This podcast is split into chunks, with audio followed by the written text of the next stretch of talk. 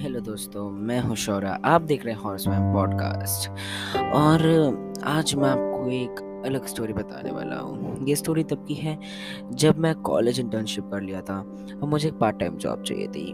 Part time job actually मुझे सिर्फ़ और सिर्फ़ एक काम के लिए चाहिए थी एंड वो थी एक एक्स्ट्रा इनकम कुछ डे टू डे एक्सपेंसेस के लिए। एंड सो मुझे जो जॉब सबसे सही लगी वो थी दिशा सेशंस या आप कह सकते हैं काउंसलिंग की। मैंने पास के दो तीन स्कूल्स में अप्लाई किया था। एंड सो मुझे एक स्कूल में दिशा सेशंस लेने के लिए हायर कर लिया गया। वो मेरा पहला दिन था। एंड एक्चुअली मैं काफ़ी ज़्यादा एक्साइटेड था क्योंकि मुझे काउंसलिंग या ऐसे रिलेटेड जॉब्स थोड़े पसंद है। एंड सो so, मुझे एक्चुअली छोटे बच्चों के साथ इंटरेक्ट करना अच्छा लगता है। एंड सो जब मैं एक क्लास में गया and it was second class जितना मुझे याद है, उस क्लास में सभी बच्चे इंटरेक्ट कर रहे थे, अपने बारे में बता रहे थे फैमिलीज़ के बारे में बता रहे थे, उन्हें क्या पसंद है या उन्हें क्या नहीं पसंद है, उन सब के बारे में बता रहे थे। बट एक बच्ची थी जो सबसे लास्ट बेंच पे बैठी हुई थी, जो एक्चुअली इंटरेक्ट नहीं कर रही थी। उसका नाम मेघा था। एंड सो so, वो काफ़ी कम इंटरेक्ट कर रही थी। वो ऐसे लग रहा था जैसे मतलब बात ही नहीं करना चाहती है। वो जैसे कुछ अलग ही सोच रही है और वो एकदम कह सकते हैं इन्वॉल्व नहीं होना चाह रही है। एज वो मेरा पहला दिन था तो मैंने उसे कुछ ज़्यादा डिस्टर्ब करना सही नहीं समझा। बट ये सेम चीज़ एक हफ़्ते तक होती रही। एंड सो मैं अब धीरे धीरे वो चीज़ को नोटिस करने लग गया था। मैंने एक दिन अपने कैबिन में सभी बच्चों को बुलाया। एक्चुअली दिवाली वेकेशंस आने वाली थी और एक एक्टिविटी दी जा रही थी जिसमें उनको अपने फैमिली किस तरीके से उनकी फैमिली ने दिवाली वेकेशंस को एंजॉय किया, उनके साथ उन्होंने क्या किया वो सब उनको मेंशन करना था।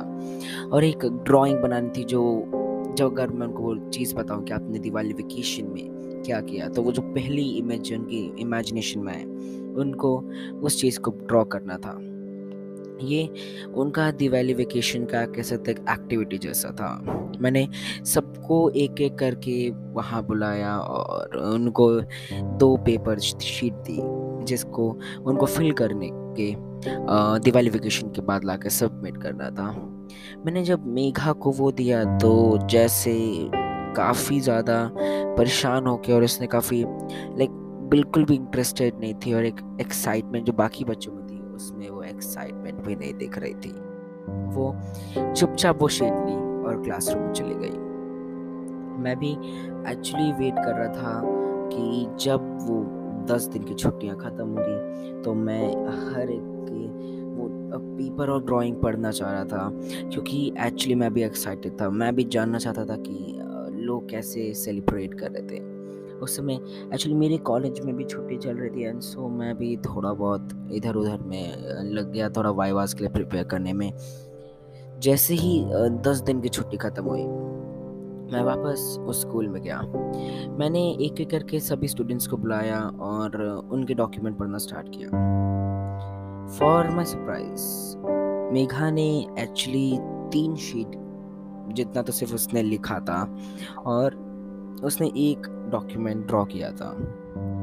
मैंने एक्चुअली उसको बुलाया और एक्चुअली मैं उसकी कम्युनिकेशन स्किल्स चेक करने के लिए, मैंने उसको बोला कि तुम जो भी कुछ लिखा है तुम उसे खुद पढ़ो। और फिर उसने वो सारी बातें पढ़ना चालू की।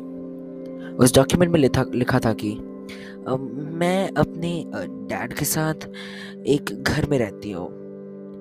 मेरे डैड बहुत अच्छे हैं। मेरे डैड मुझसे बहुत प्यार करते हैं। मेरे डैड मेरी मॉम से भी बहुत प्यार करते थे। बट फिर एक दिन उन्होंने मॉम को गॉड के पास भेज दिया। उन्होंने मुझे ये कहा कि उन्होंने ऐसा इसके लिए किया क्योंकि गॉड उनको बुलाना चाह रहे थे। मुझे आज भी याद है कि वो रात में बहुत अजीब सी आवाज़ें आ रही थी, जैसे कोई किसी को मार रहा है और कुछ काटने की आवाज़ आ रही थी।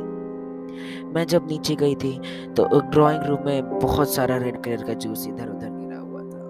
मैंने जब डैड से पूछा कि डैड क्या हुआ? मॉम किधर है? तब मेरे डैड ने बोला कि मॉम मेरे रूम में है। और मैंने जब उनसे पूछा कि ये रेड कलर का जूस कैसे गिरा? तो उन्होंने कहा कि एक्चुअली वो बॉटल गिर गई और उसमें सारा जूस था, वो सब गिर गया। मैं चुपचाप अपने रूम में आ गई थी। मैं उसके बाद बैठी और मैं फिर सो गई, मुझे कोई पता ही नहीं चला।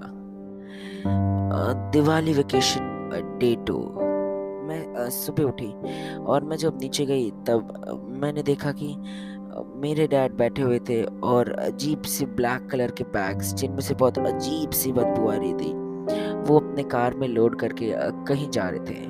मैंने जब उनसे पूछा कि, आप ये क्या लेके जा रहे हो? तो उन्होंने बोला कि, कुछ ऐसा सामान जो तुम्हें नहीं पता होना चाहिए। मैंने भी उनसे फिर क्वेश्चन नहीं करते हुए अपने रूम में चले गए। मैं बहुत बोर होने लग गई हूँ। मैं रोज़ देखती हूँ कि डैड के रूम के अंदर रेड कलर का जूस गिरा रहता है और रात में रोज़ किसी ना किसी की चिल्लाने की आवाज़ आती है। मुझे समझ में नहीं आता है कि इतना सारा रेड कलर का जूस कहाँ से आ रहा है। एक्चुअली मैं कैट को भी अपने पास रखती हूँ छुपा के। और मुझे डर लगता है कि कहीं डैड उसको भी गॉड के पास ना भेज दे। क्योंकि डैड को पेट्स बिल्कुल नहीं पसंद है और एक्चुअली मुझे वो कैट बहुत पसंद है। बट फिर एक दिन मैंने कैट के लिए मिल्क रखा था और वो उसे पी रही थी और डैड ने उसे देख लिया। मैं बहुत डर गई जब उन्होंने उस कैट को देखा बट फिर उन्होंने बोला कि कोई बात नहीं रख लो कैट कोई प्रॉब्लम नहीं है। मैं बहुत खुश थी और फिर दिवाली वेकेशन का लास्ट डे था। आने वाला था एंड सो मैं ट्यूशन क्लास चली गई। मैं जब वापस आई तो मैंने देखा कि किटी मिसिंग थी और उसका जो बाउल था, जिसमें मैंने मिल्क रखा था, उसमें एक रेड कलर का जूस मिक्स हो गया था। मैंने जब डैड से पूछा कि किटी किधर है तो उन्होंने बोला कि वो चली गई अपने आप से। मुझे बात सुन के बहुत बुरा लगा और मुझे बहुत गुस्सा भी आया कि वो कैट मुझे अकेले छोड़ के क्यों चली गई। और फिर दिवाली वेकेशन का लास्ट आ गया। मेरे डैड बोल रहे थे मुझे कि मेरी मॉम मुझे बहुत मिस कर रही है। एंड सो so, वो मुझे मेरी मॉम के पास भेज देंगे।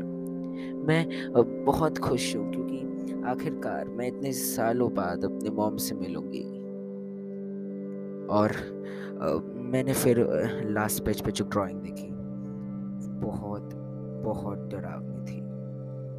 मैंने ये देखा कि उस ड्राइंग में उसके डैड वो खुद, और बहुत दूर कहीं उस फ़ोटो में पीछे की तरफ़ एक लाश पड़ी हुई थी। मैंने जब वो सारी चीज़ें उसके मुँह से सुनी, मेरे रोंटे खड़े हो गए थे, क्योंकि मैं ये सारी बातें एक सेकंड स्टैंडर्ड की बच्चे के मुँह से सुन रहा था। एंड फिर डिस्पोजल बेल लग गई और वो चली गई। मैं अंदर ही अंदर जानता था कि उसके डैड क्या कर रहे थे और क्यों कर रहे थे, इसका आइडिया नहीं था। बट मुझे इतना ज़रूर पता था कि अगर मैंने थोड़ी सी भी देरी की तो वो उस पक्षी को भी मार डालेंगे। मैं तुरंत स्कूल के प्रिंसिपल के पास गया और मैंने उनको ये सारी बात बताई। ऑफ़ कोर्स पहले ये बात मानना बहुत ही ज़्यादा टफ था बट मैंने जब उनको वो डॉक्यूमेंट्स दिखाए, तब वो समझ गए। उन्होंने तुरंत ही पुलिस को बुलाया और मैं पुलिस ऑफिसर और प्रिंसिपल मेघा के घर गए। हमने जैसे ही डोर तोड़ा, हमें सामने बहुत सारा रेड कलर का जूस दिखा। हम समझ गए थे कि अंदर क्या मिलने वाला है हमें। हमने पूरे घर को डिस्कवर किया और हमें उस घर के बेसमेंट में से छः से सात डेड बॉडीज मिली। असल में मेघा के डैड एक्चुअली में एक सीरियल किलर थे, जो लोगों को बेमतलब मार दिया करते थे। और मैं समझ गया था कि उन्होंने मेघा को भी मार दिया है। बट एक बात एक्चुअली नोट करने वाली थी कि मेघा की जो डेड बॉडी हमें उस घर के बेसमेंट में मिली थी, वो बहुत ही गंदे तरीके से डिकम्पोज हो चुकी थी। मानो जैसे वो डेड बॉडी दो तीन महीने पुरानी हो। बट एक्चुअली मेघा से तो मैं उसी दिन सुबह मिला था और इतनी जल्दी बॉडी डिकम्पोज होना इम्पॉसिबल है। मुझे आज भी नहीं समझ में आता कि जिस बच्चे की मैं काउंसलिंग करने गया था, आखिरकार वो कौन थी? जब मैंने स्कूल रिकॉर्ड्स भी चेक किए, तब तो मुझे एक्चुअली पता चला कि मेघा ने उस स्कूल को दो तीन दिन, महीने पहले ही छोड़ दिया था। तो आखिरकार मुझे वो बच्ची कैसे दिख रही थी? वो आज भी मेरे लिए एक मिस्ट्री है कि मैं आखिर एक गोस्ट की काउंसलिंग कैसे कर सकता हूँ? और आखिरकार उसके वो डैड आज किधर है? पुलिस ने बहुत इन्वेस्टिगेशन की और ये जानने की कोशिश की कि आखिरकार उसके वो डैड किधर है। बट किसी को नहीं पता कि वो किधर है। आज भी कहा जाता है कि उसके डैड आज भी कहीं ना कहीं हो सकते हैं। शायद किसी को मार के रेड कलर का जूस निकालने के लिए। आज के इस पॉडकास्ट में इतना ही। और अगर आपको मेरी पॉडकास्ट अच्छी लग रही हो तो इस पॉडकास्ट को फॉलो कर लें और बेल आइकन दबाना ना भूलें, ताकि आपको मेरे पॉडकास्ट के नए एपिसोड्स का नोटिफिकेशन मिले सबसे पहले। Thank you